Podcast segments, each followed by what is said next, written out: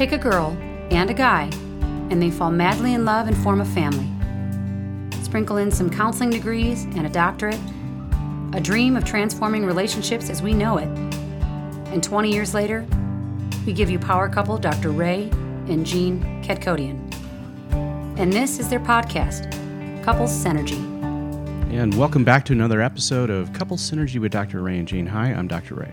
And I'm Jean, and this is our podcast about love, marriage, and relationships. Please check us out online on our Facebook page and Instagram at Couple Synergy, or visit us on our website, couplesynergy.com. And be sure to subscribe to our podcast or send us any suggestions on topics you'd like to hear more about. And now on to Couple Synergy, an in depth look at love, marriage, and relationships where we bring you our experience helping thousands of couples transform their relationships for over 20 years. You know, everyone says you should work on your relationship, but nobody teaches us how. So we've created this podcast to teach people what they can do to create the relationship they've always dreamed of with the partner they fell in love with. Today on our podcast, we welcome our special guest, Dr. Juliana Lyles. And she is a veterinarian who has touched our lives personally. And she is, I know we talk a lot about relationships when it comes to couples and families. And, you know, today we're talking about the relationships that we have with our pets.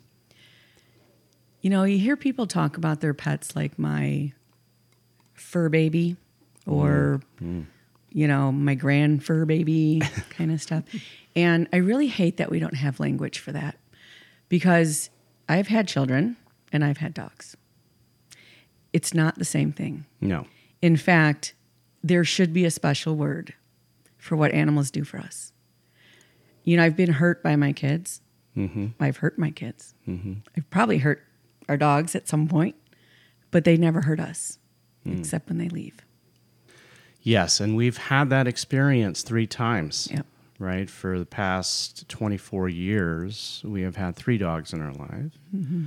And um, our dog Docker, who first came into our life.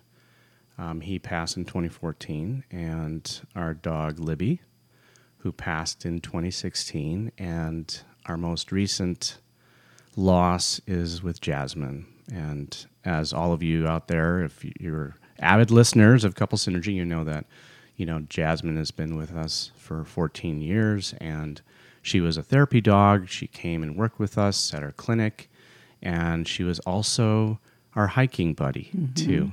And we lost her in this past April. Yeah, the space that animals have in our life and in the impact of our health and our enjoyment of life and our purpose and meaning of life is so exponential. Mm-hmm.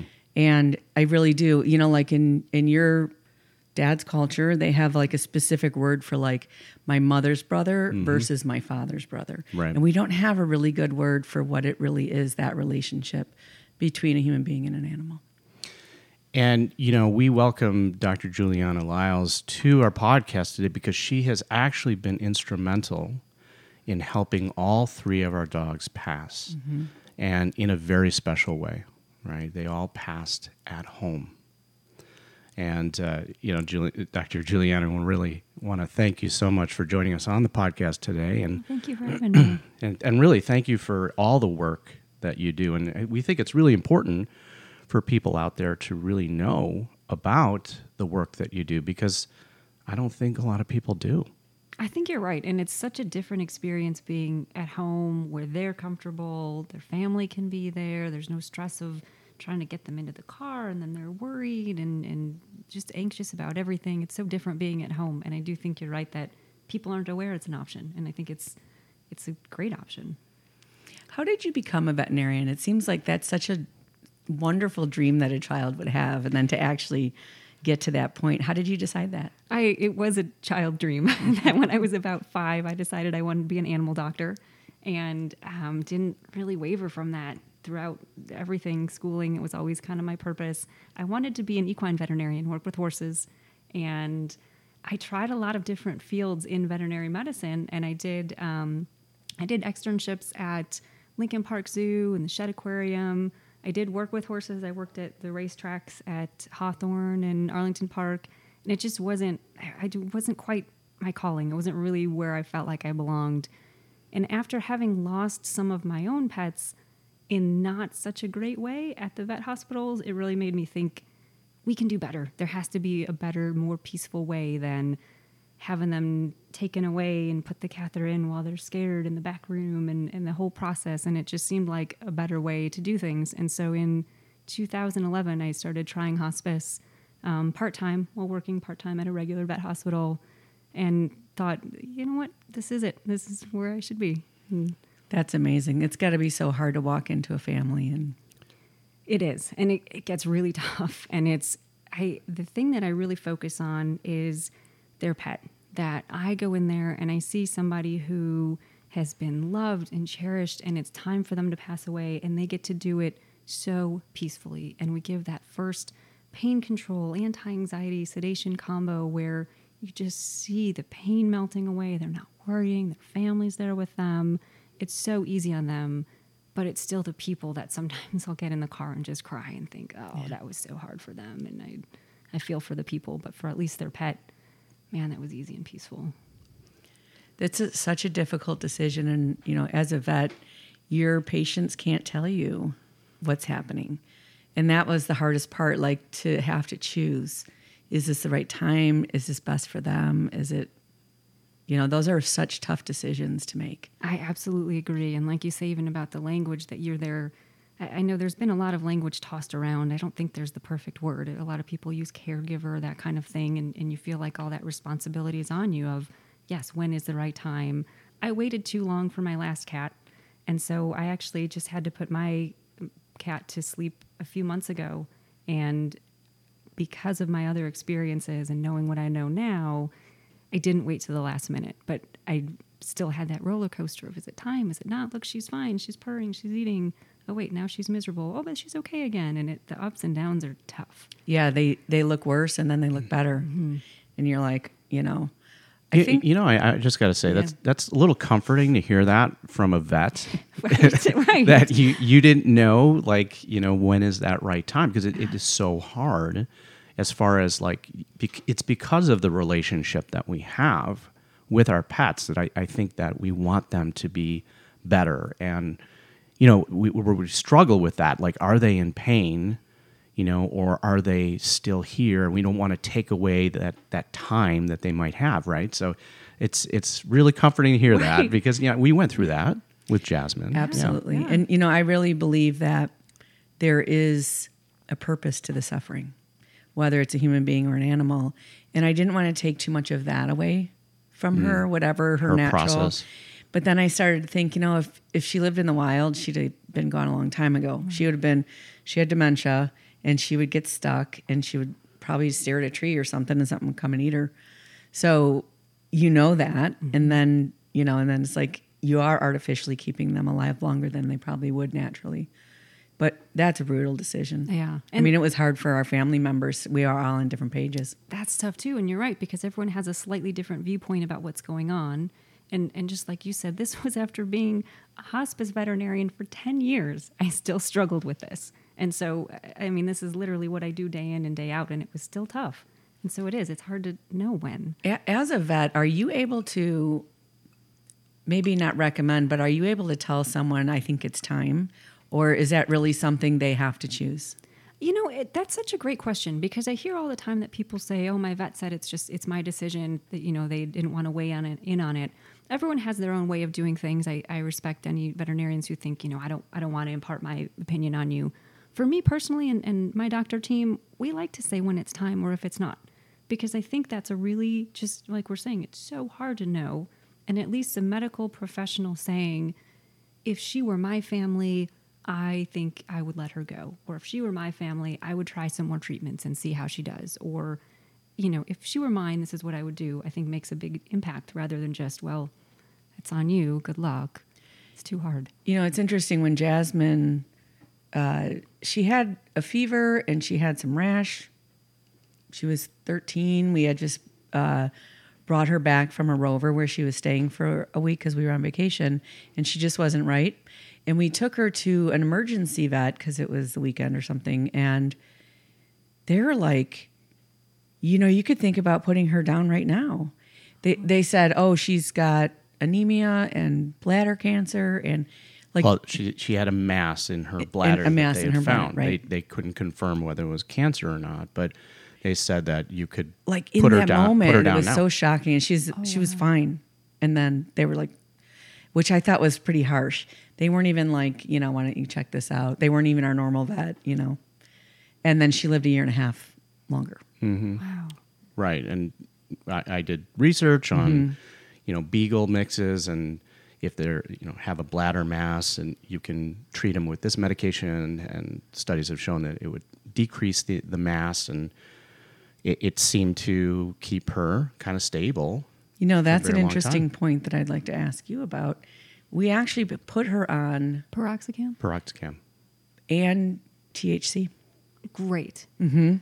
So, uh, THC and, and CBD, it's such a it's such a complex situation. So it's still even CBD, not even the THC, is is a class one DEA, and so veterinarians are not allowed to prescribe it or even discuss using it for treatment. And it's such a, you know, I think we all assume who on earth is going to enforce this and, and come after your, your DEA license or your vet license. And so they probably won't. Um, I'm probably more on the cautious side of things, but I will also say that for my own personal cat, when she wasn't doing well, I got the CBD. It wasn't the THC one, but I think it helped her. And I think I think there is a great potential for using this drug for many, many reasons, many diseases, and it's underutilized because of that classification. I think it'd be much more widely utilized once they fix that. Mm-hmm. yeah our vet would just go whatever you're doing keep doing because it's working Right? yeah, that's- you have to find some loophole to, to say that's a mm-hmm. good idea. Yeah. And that was that that gave us like another tool because that you were doing the research online and Right. and all these studies were saying specifically for the tumor in the bladder that it was Great. Really helpful Yeah. and we we do, we do think so too. And I think she was more comfortable. Good. A- And, the mass never grew. Which is amazing. It stayed the after same. that long. Yeah. I mean, yeah. And she ended up passing from dementia. Yeah. So, Which is good. yeah. How many vets are actually doing this hospice type care?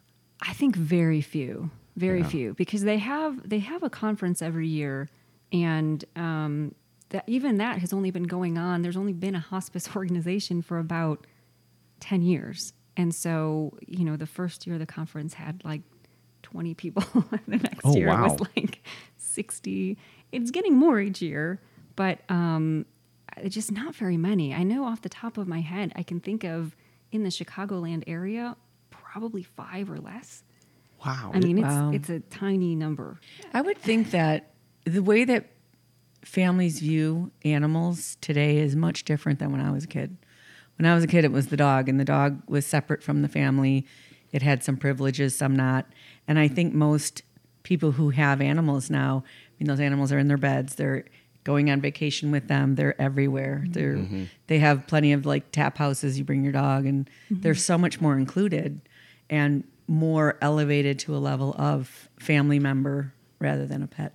I think you're right, and I, I think that too is one of those. Um, I was in North Carolina before moving to coming back home to Chicagoland, and it was it was a very different atmosphere, and it's nice. Personally, I like this way a bit better, where they are, like you say, going on vacation, going on the you know to the tap houses to hang out and have lunch, and they have little outfits on, and it's raining. Let me put on his little rain jacket, and you know it's a, His little booties. yeah, right. Yeah, it's, it's exactly. Oh, it's snowing here. You know, yeah, all those things. I think it's it makes a big difference, and I do think that I think that hospice medicine will get more popular as time goes on, and and we see it already is. There's a huge veterinarian shortage, and so across the board, and um, you know, I don't know if that's just a reflection of there aren't enough vets anywhere let alone you know one particular field like hospice. It might be it might be kind of a reflection of that. There just aren't enough vets in in general. Can you define what you mean by hospice? Because I probably think it's a little different than people hospice. And we take a lot of the definitions from from veterinary hospice from people hospice, which hasn't been a, a you know medical field for very long either, recognized specialty or anything. And so we define it as I know there's an actual definition that I probably should know more precisely, but it's end of life care and it's mostly focused on palliative care. And so we're not treating the bladder mass. We're not treating the disease, but we are palliating it, making it better, focusing on the quality of life. And so, even one of the things that we run into a lot is treating the symptoms, but potentially worsening the disease. And, and sort of the classic example is an older lab or a bigger dog like that who has very bad arthritis, and they also maybe have the start of liver disease or the start of kidney disease. And so, you know, a lot of times it will be, oh gosh, we don't want to put them on any medications because it could worsen their kidneys. But in the meantime, they're miserable and they're painful and their quality of life is poor. And so a lot of times we'll say, you know what? I'm not worried about that. He will not pass away from the kidney disease. He won't pass away from the liver disease. He will be put to sleep because because he hurts. And so let's mm. get him comfortable and we'll see where it goes. And it, it's it's kind of a great concept that we get almost the easy part of things that you know we just get to make them feel better and, and kind of not worry about some of the other consequences which is which is great to see that old dog that I, I remember one of my cases that I had started on some other medications. They called me out. It was a euthanasia. We ended up making, you know, a hospice visit. And the next day, the, the client called me crying, and I thought, oh no, we didn't. It didn't work. It's miserable, and now I have to rush out there and put him to sleep.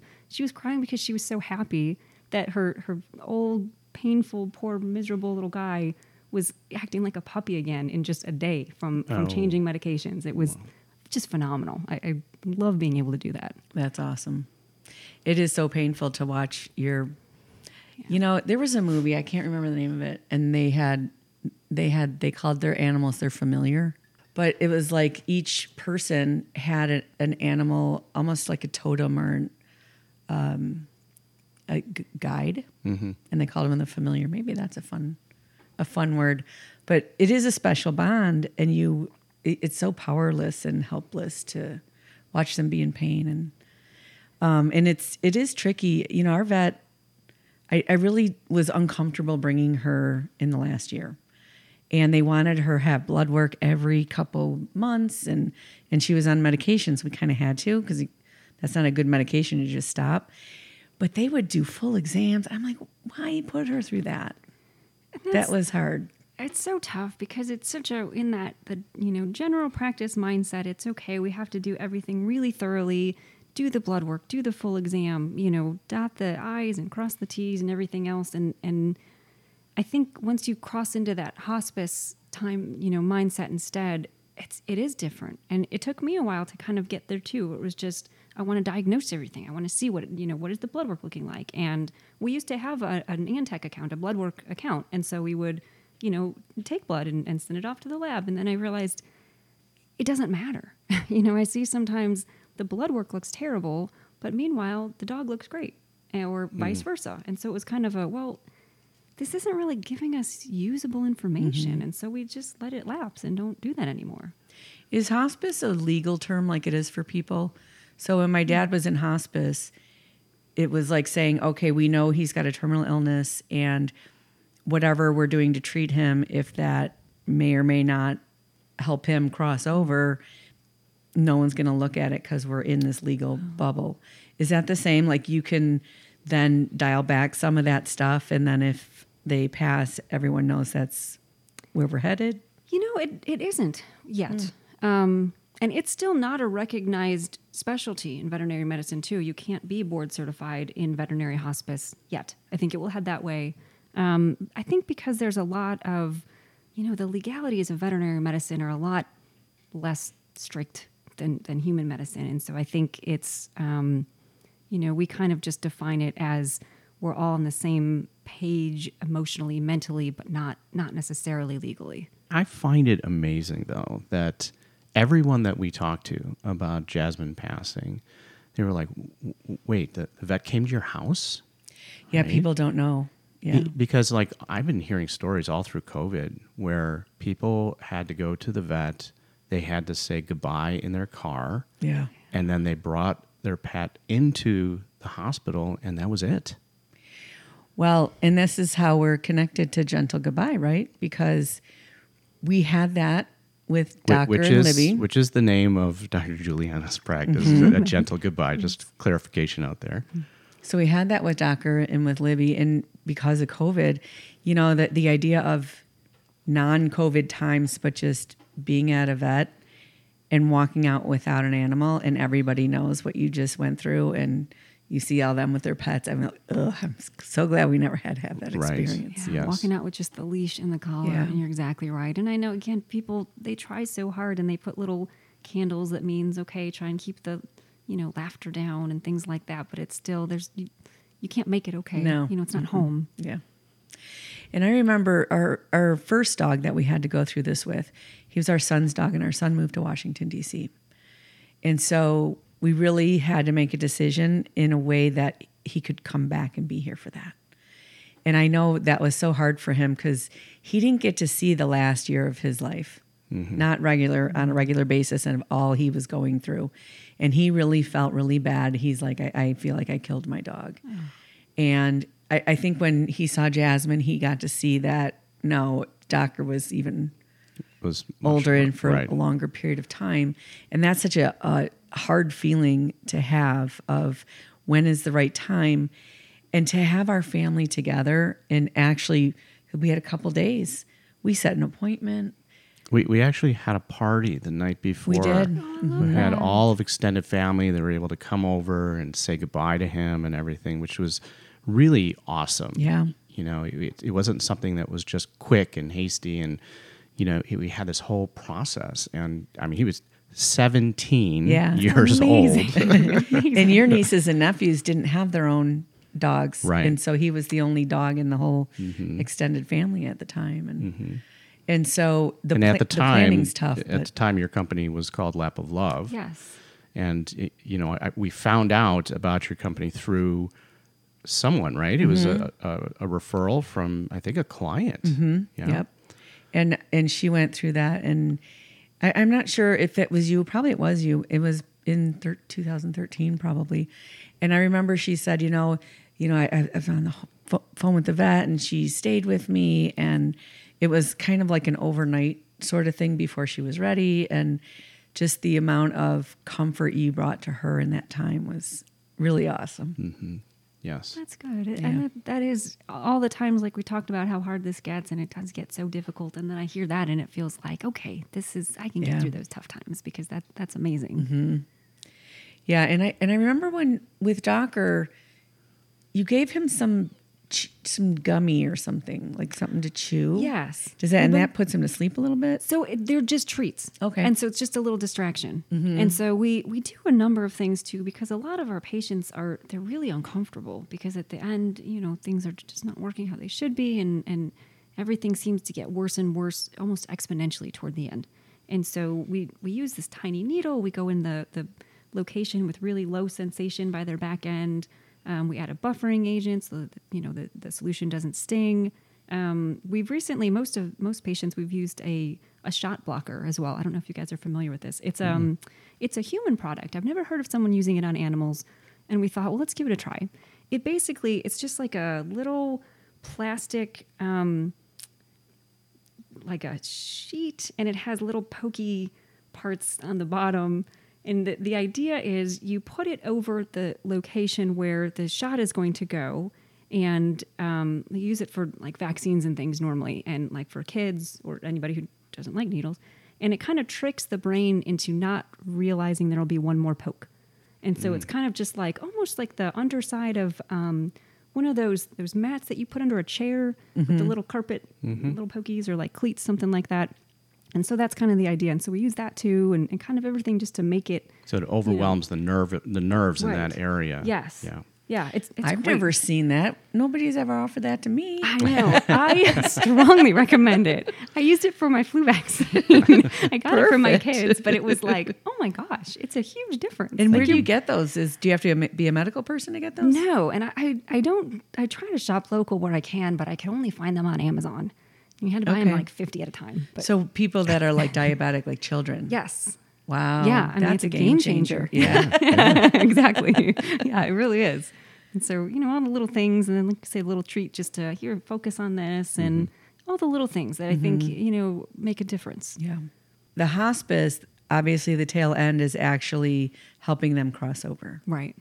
Mm-hmm. which you know we d- we were very conscious of that like with jasmine who was my son's dog him and I went together to buy a plant and, you know, kind of prepared. We bathed her. You know, it was kind of nice to have a little ceremony around because we do that for human beings. And for animals, again, we have nothing, no language, no uh, ritual to help with that pain. Right, and, and that's so true that even with humans, we have a funeral or some kind of memorial service or some something just to, to memorialize them, to remember them, and to just show how important they were to us. And you're right that mostly we don't have that for our pets, and I think that makes it harder. Wh- which I have to give you and your staff kudos for because for Jasmine, you guys had a, a eulogy on your Facebook page and everything for her, and it just it really makes it so much more special, you know. And it's a hard thing to go through, as it is. But you know, your staff and how you approach this is it, it's so much more helpful, you know, for all of us, you know, that that we're going through it. Yeah. Well, thank you. We do. We try to not just, okay, hospice is over or the euthanasia is over, see you later, call us the next time someone's sick. You know, we do. We try to make it, uh, we're here for you. And, you know, even if it's just, we usually try and give a phone call about two weeks later and just, hey, we're here. Because some people don't have a good outlet and just want someone else to tell stories about their little pup or, oh, my cat used to do this. And it, it's hard if you don't have that outlet. And so we want people to know we're, we're here still. And so we try. The other thing that you did, which I thought was really wonderful, is you contacted the vet that she was going to. Yes. To let them know so we're not getting like appointment reminders or, hey, it's time for this. And that is like one thing you just don't really feel like doing. Yes. And so that's awesome too. the reason we started doing that was again that my my previous cat when I had to put her to sleep at her vet office, which was an ER at the you know after hours and a regular vet office during the day, um, I had to rush her in on emergency, and so you know it was terrible. And they sent me a reminder about vaccines, and I didn't realize how hard it would be until I got that little. And it was it was a while ago before email was as much of a thing, and so you know a little postcard in the mail was just ah, it was tough. And so yeah, we we try to make sure it's at least not you know, one tough reminder that people just don't need. Yeah. So do you actually have an office and you practice out of, or do you are you mobile? We are all the doctors are mobile. We do have um, just a, a little office in Northbrook that we don't see patients there. Um, we just moved there a few months ago. Actually, we had a- an office, just another office building. We moved there because we are starting our aqua cremation, um, adding that into our our practice, hopefully within the next few months or so. And so we needed a place where we could have that. Okay, you got to tell us what that is. Can't just throw that out there like it's a normal term everyone Right. talks about. So right now, we when we take a pet, we have um, a wonderful crematory that we use, and they take care of the cremation, and then we get the the pet's ashes back to the family or not, whichever they'd prefer. And so what we're going to be doing instead is actually handling that ourselves, just from start to finish. And instead of flame cremation, it's water based cremation. And so it's just this really green, eco friendly um, alternative. And so I think that will also be the way of the future. I really do. I think that flame cremation will, will go away and, and water based cremation will kind of take over. So how does that work? So it uses um, just warm water and pressure and salt. And people will ask, you know, oh my gosh, is it acid? And No, it's not that at all. It's, it's very similar to the process that the body would naturally go through if you buried it. And so um, the, the process of cremation basically takes the body down to just the bones. And so um, that's exactly what with the flame cremation, it, some bits are lost and things like that. Um, and then the, the bones are made into the, the ash that we get back normally. They're, they're actually ground. Yes. Yeah. I- and and- most people don't know that. Yes. Yeah. And it's kind of a touchy subject because it's Yeah. hard. And I know some people don't want to know the logistics. They don't want to know the, the you know details about things. But uh, yeah, it, that's exactly what it is. And so with the water cremation, it's the salt and the, the pressure and the, the warm water. And it takes longer. Where flame cremation is maybe you know, a couple hours to, to four hours or so. The um, water based cremation is about 18 hours. So, you know, it's a, a longer process, but it's really gentle. And then when that process is finished, then it's just the, the bones as well, which are then ground up and returned as ashes. And it ends up being about 20% more ashes back because you don't lose as much in, in the process of things, which is kind of nice. And it's more green. Very green. And it is, um, you know, there's zero greenhouse gas emissions. It's about a tenth the carbon footprint compared to the flame based. Um, the everything that, that, you know, the byproducts of it are all safe, um, you know, nothing toxic or harmful. Um, it's, like I say, not a whole lot of downside. That's that's amazing. That's amazing, yeah. Yeah. So when you help an animal cross, what are the options? And what should people consider of what they do with the remains?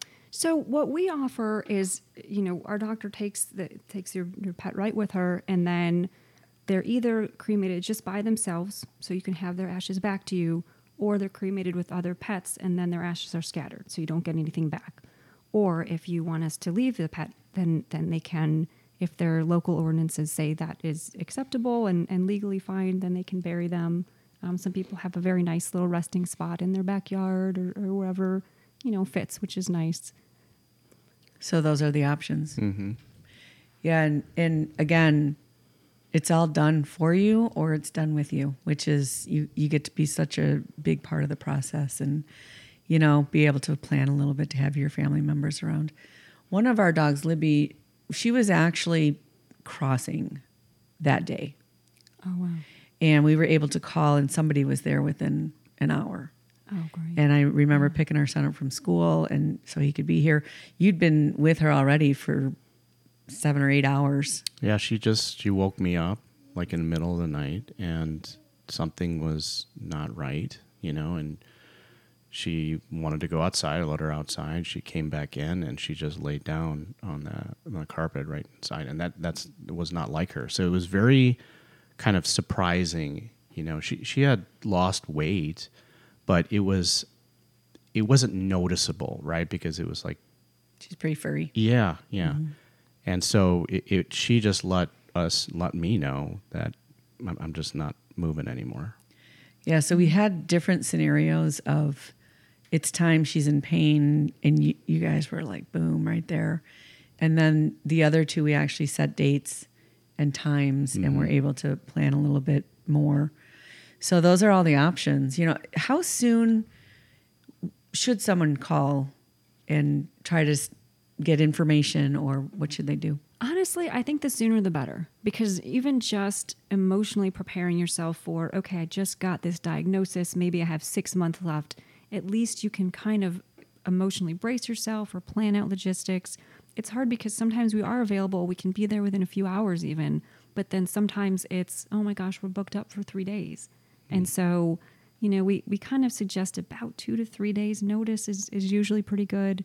But, um, you know the tough part is like we have this this hospice conference coming up next week and so one of our doctors will be out and so you know we'll probably get booked more quickly which is tough and um you know we we try to fit in the ability to help as many families as we possibly can but we're small you know there's just there's just a few of us. It's myself and three other doctors and so um, you know we can only do so much and so we we, we try but yeah basically the sooner the better. And you know sometimes what we get also we always tell people if you're not sure if it seems like gosh the time might be coming you can always give us a call and see okay what is this week looking like? Or how are the next few days? Does it seem like i'd be able to come in and um, because sometimes too it's you know if you have a big 150 pound dog or you live very far away from our area um, you know it just is tougher to, to be able to make it peaceful and be able to get out there and so you know it always helps to have as much notice as possible i guess Do most veterinarians know about this service? I don't think they do. I really don't. It's and just so, amazing. Yeah, Yes, Right? Yeah. yes. And it was, you know, it's interesting when I, I first moved back here in 2012, I kind of made it my full time job. I, I just started up, you know, the business Lap of Love of Chicagoland, which is no longer our name. As we said, we're now a gentle goodbye. But at that time, I, I just marketed to vet hospitals of, hey, I'm here and I do this. And um, it, it took off fairly quickly, but I still think Chicagoland is so big. You, know, you just can't get to everybody. And I think it's at least when people know the options, you can choose, you know, this is for me, or no, I, I feel more comfortable at the vet's office, or whatever the case may be. But at least knowing you have the option, I think is good. That's why we wanted to do this podcast because it was such a big impact in our lives and our, especially with our kids, because especially with Jasmine, people were had different feelings. Like you know, she had dementia. It wasn't like her body was bad, mm-hmm. but then it was kind of her quality of life and us being ready. Dementia just we said it too it's so hard because if her body is fine it's easy to look at her and say oh she's fine it's not time yet. And especially when there are you know adult children who have a, a legitimate voice then it, it's hard to kind of convince someone no it is the time to put her to sleep when they can say no no it's not because no one wants it to be the time. You mm-hmm. know we all want the answer to be no she'll have years left and it, you know the reality is that's just not the case. And mm-hmm. and even to go back to your point about seeing how losing weight and things like that it's very subtle. And so that's Yeah. what one of the big things we do with our hospice visits is we'll we'll give people a little calendar and have them mark down certain things like okay um, you know a measuring tape around or if it's someone small okay weigh them and and mark that weight every week because it things kind of creep up on you and it's not that much worse from one day to the next. And so kind of trying to look at the whole picture helps a little bit That makes sense. That makes a lot of sense. Mm-hmm. Yeah. Because I don't think it was until you picked her up that you realized how light she was. Yeah. Yeah. Because her she has a lot of fur, it's a black lab. Right. Mm-hmm. And so you don't see it. And even, mm-hmm. you know, petting her, I mean, you don't pet her hips necessarily or the places where she's lost the, the most weight. Yeah, that that was the most traumatic passing for me. Yeah, I know. Yeah. And and because she was, it your was familiar. Yeah. Oh. And and because, you know, it was so quick, you know, it, it wasn't like we got the diagnosis or we saw that progression with Jasmine and, you know, with Docker and stuff. So mm-hmm. she didn't she didn't give me that that option at all. No, it was really like that day. Right. Yeah. But the whole process of, you know, your company coming here, that made it so much so much easier, you know, to handle because I couldn't imagine going to a vet and having to You couldn't have walk even out. driven the car that day. No. No, I was just gone. Yeah. Yeah.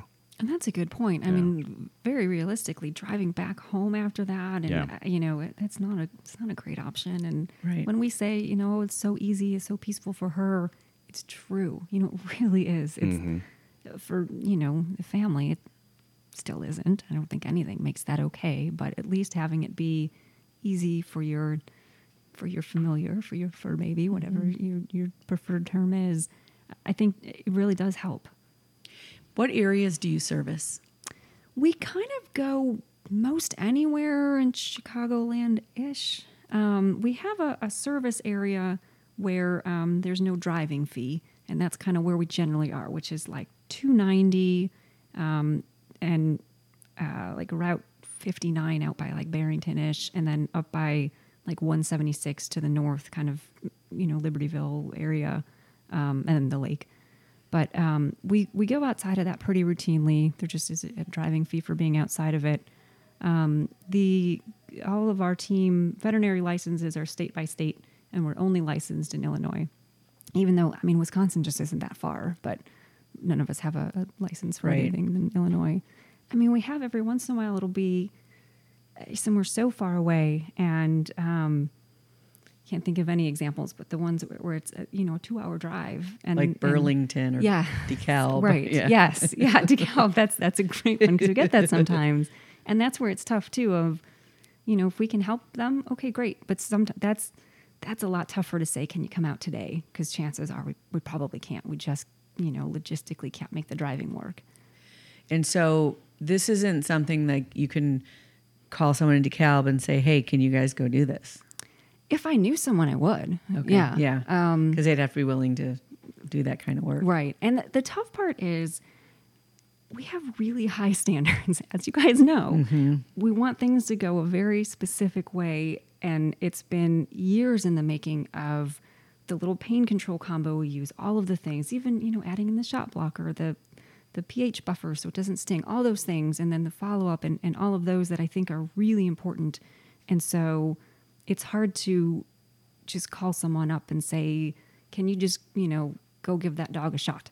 You know, it's not really an equivalent, and that that's kind of a tough. I want them to have the same mindset of, this is somebody's family member. You have to treat them right. You have to care. You have to have a good option for their aftercare. Um, you know, and, a, and a good bedside manner and a good bedside manner. Yeah. That's true.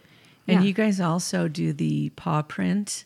And with Jasmine, they did the fur, Mm-hmm. little piece of fur, which is it's just a nice kind of thing to have. And our son put uh, a shadow box with her Mm. collar and her therapy vest and those things, and it's hanging in the office for the people that, you know, she helped. I love that. Yeah. Yeah. I think it, it's nice too that we we've tried a million different kinds of clay even because some of them are better than others. And we used to have clay that you would bake and people would say, you know, I overbaked it and then it cracked. And hmm. that's just like, oh my gosh, it's like a Yeah. loss all over again. And so mm-hmm. we just like you know that we leave them right there at the time. And so it's nice to have those little physical, you know, keepsakes even before if you're getting their their ashes back, even mm-hmm. before that, just you know, a little piece of them with you, which is nice. It is. Yeah, all those touches really, mm-hmm. really make a difference.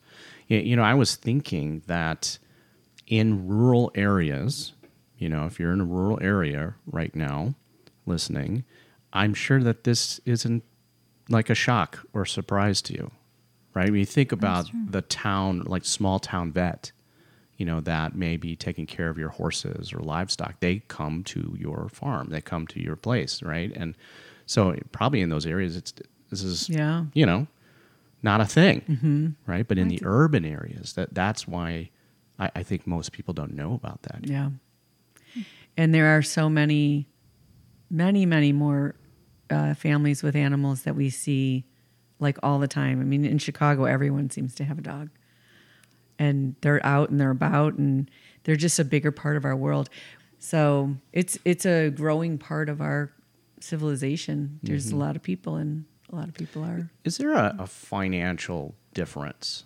You know, br- bringing your dog to, you know, the vet and putting them to sleep there versus you know your service coming to the house. There is, yes, and it, we are typically more expensive, almost always, and um, we try to have really transparent pricing where our, our prices are all on the website because it is, and that's where sometimes it's not the best option for people. That if uh, you know, because cost is always a concern, and if it's you know, okay, I, I don't think that it's going to be financially in our best interest to have someone come to the house. No problem. That way you can you can see what it'll cost, and, and you don't have to, you know, necessarily call up and ask things like that.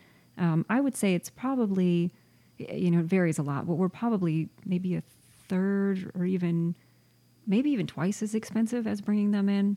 And it is just, you know, a house call by the veterinarian. And so, you know, we can only help probably about four families in a day. And, you know, which is pretty different than your vet hospital that typically sees an appointment every, literally every 15 minutes. if you had to give like a range of, you know, about what it would cost, what would the range be? So ours, I and I think our prices are pretty similar to to you know other places around, but our euthanasia it starts at three hundred fifty five dollars during a weekday if you're within our service area. Um, the aftercare is starts at, at seventy five dollars if you want them cremated with other pets and their ashes scattered, and starts at two twenty five if you would like them privately cremated. And the the price varies by weight a little bit. Um, there is a charge for an evening or a weekend. Um, after 7 p.m. is a bit more as well. So I think that's important because it's not thousands of dollars. Right. And you've probably spent a whole bunch on care for your for your pet anyways. And so it's it's I think it's extremely affordable and extremely valuable. I think so. I'm biased. Yeah. but I think it's, like you say, it's not thousands, it's probably four to six to maybe 700, depending on, you know, factors, but which is, is pricey compared to some things, but you're right. It, compared to what you, what you spend, especially at the end on medications and all those things, it, not so bad. Do you have a particular story that you remember that you'd want to share about helping an animal crossover? Oh my gosh, I feel like I have so many. One that that really stuck with me that was multiple years ago. That it was a um, just a very sweet uh, mixed breed dog, kind of like a, a lab type guy, and his family had said, "Oh my gosh, he's so painful. He's just been so miserable. You know, this has been awful."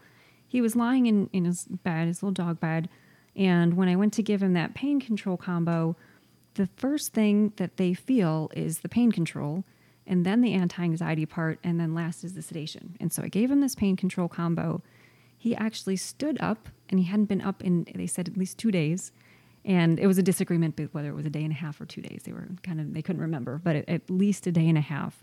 He stood up and rearranged, did a little kind of circle, wagged his tail, and laid back down, and you could just see his little face of uh, nothing hurts. This is phenomenal. And and they they were just so thrilled too, saying on top of not having been able to get up, they couldn't remember the last time he had wagged his tail, hmm. and that was a, a pretty poignant. Gosh, what an amazing you know end for him of talk about peaceful and not in not in pain, no worrying, and that was it even when we don't see them show such you know significant signs to us of oh i feel so much better knowing that that's what happens is huge. And i think that's a that was that one stuck with me. Like i say it's probably been at least six years and that one just i just smile when i think about him Yeah, that's got to be such a comfort for the family to say, okay, he's feeling better, and this is really the, the path, and he needs to go, and and he's ready. yeah that's a good feeling. yeah How could someone get in touch with you? So probably the easiest way they can give us a call at any point or um, give us an email or a website. Our phone number is 224-442-4427. Our website is agentlegoodbye.com. Um, you can email us reception at agentlegoodbye.com. Our website has a lot of good info. There's also a little um, contact us form where you can put in. I know it's sometimes hard to make that phone call, and so you can also text us.